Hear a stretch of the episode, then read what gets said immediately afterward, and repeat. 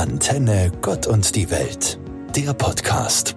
Ich sehe sie noch vor mir, die Frau mit den traurigen Augen, als sie zu mir sagt, jetzt hat uns dieses Virus schon das Osterfest zerstört, nun will es uns auch noch den Advent und Weihnachten nehmen.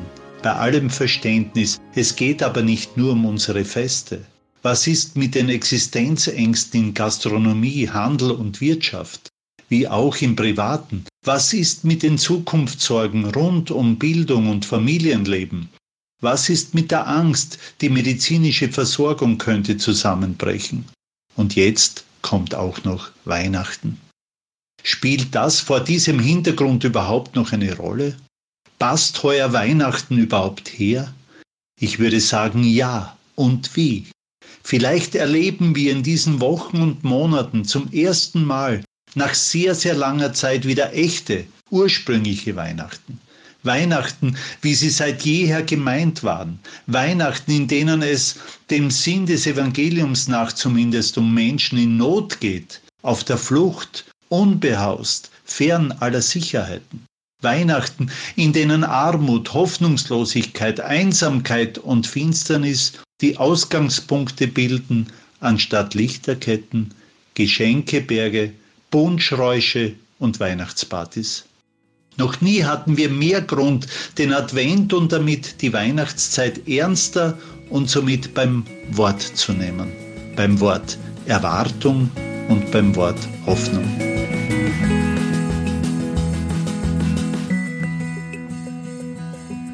Ich finde es echt nervig, diese Werbung seit Anfang November im Fernsehen, wo ein kleines Kind direkt lautstark schreit, Mama, wann ist endlich Weihnachten? Dabei spricht es genau das an, was unser aller Problem ist. Das Warten liegt uns nicht. Wir haben das Warten verlernt.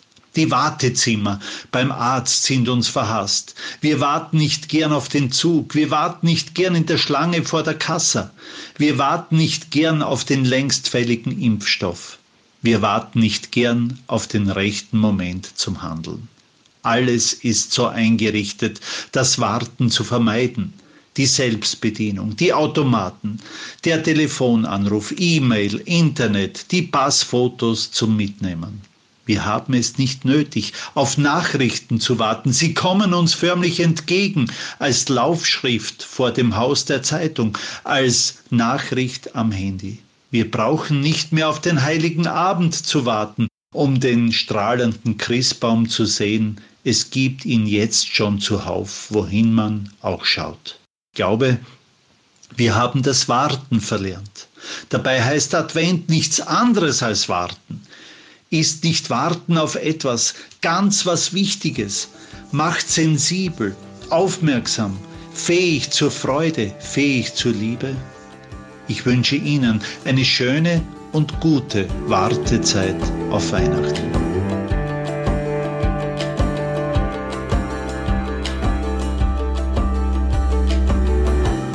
Das erste Türchen am Adventkalender ist offen. Auch die erste Kerze am Adventkranz ist angezündet, oder doch nicht? Dann machen Sie es jetzt mit mir. Und gleich ist die Stimmung eine andere, nicht wahr?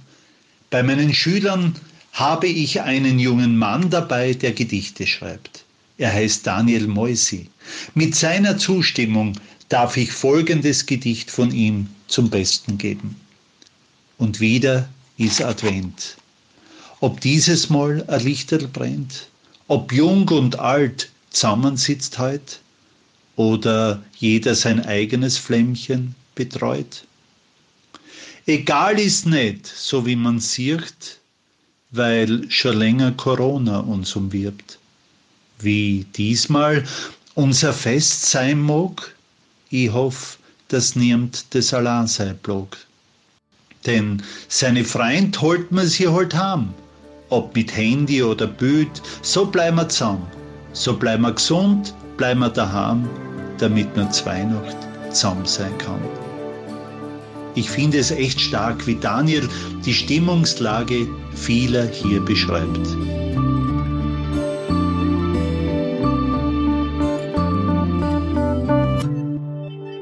Wir leben in einer seltsamen Vorweihnachtszeit. Auf einmal ist fast alles zugesperrt.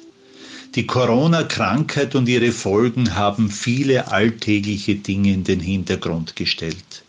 Mir persönlich tut's um den Christkindlmarkt, wie wir ihn kennen, leid.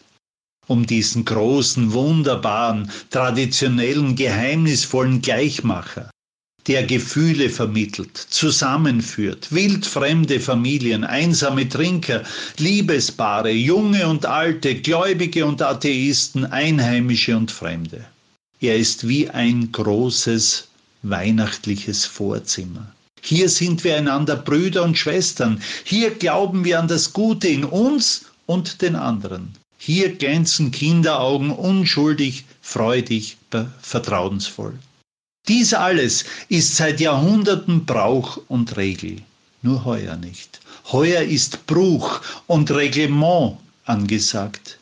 Maskenpflicht, Zugangsbeschränkungen, Securities, Hinweisschilder und Desinfektionsmittel.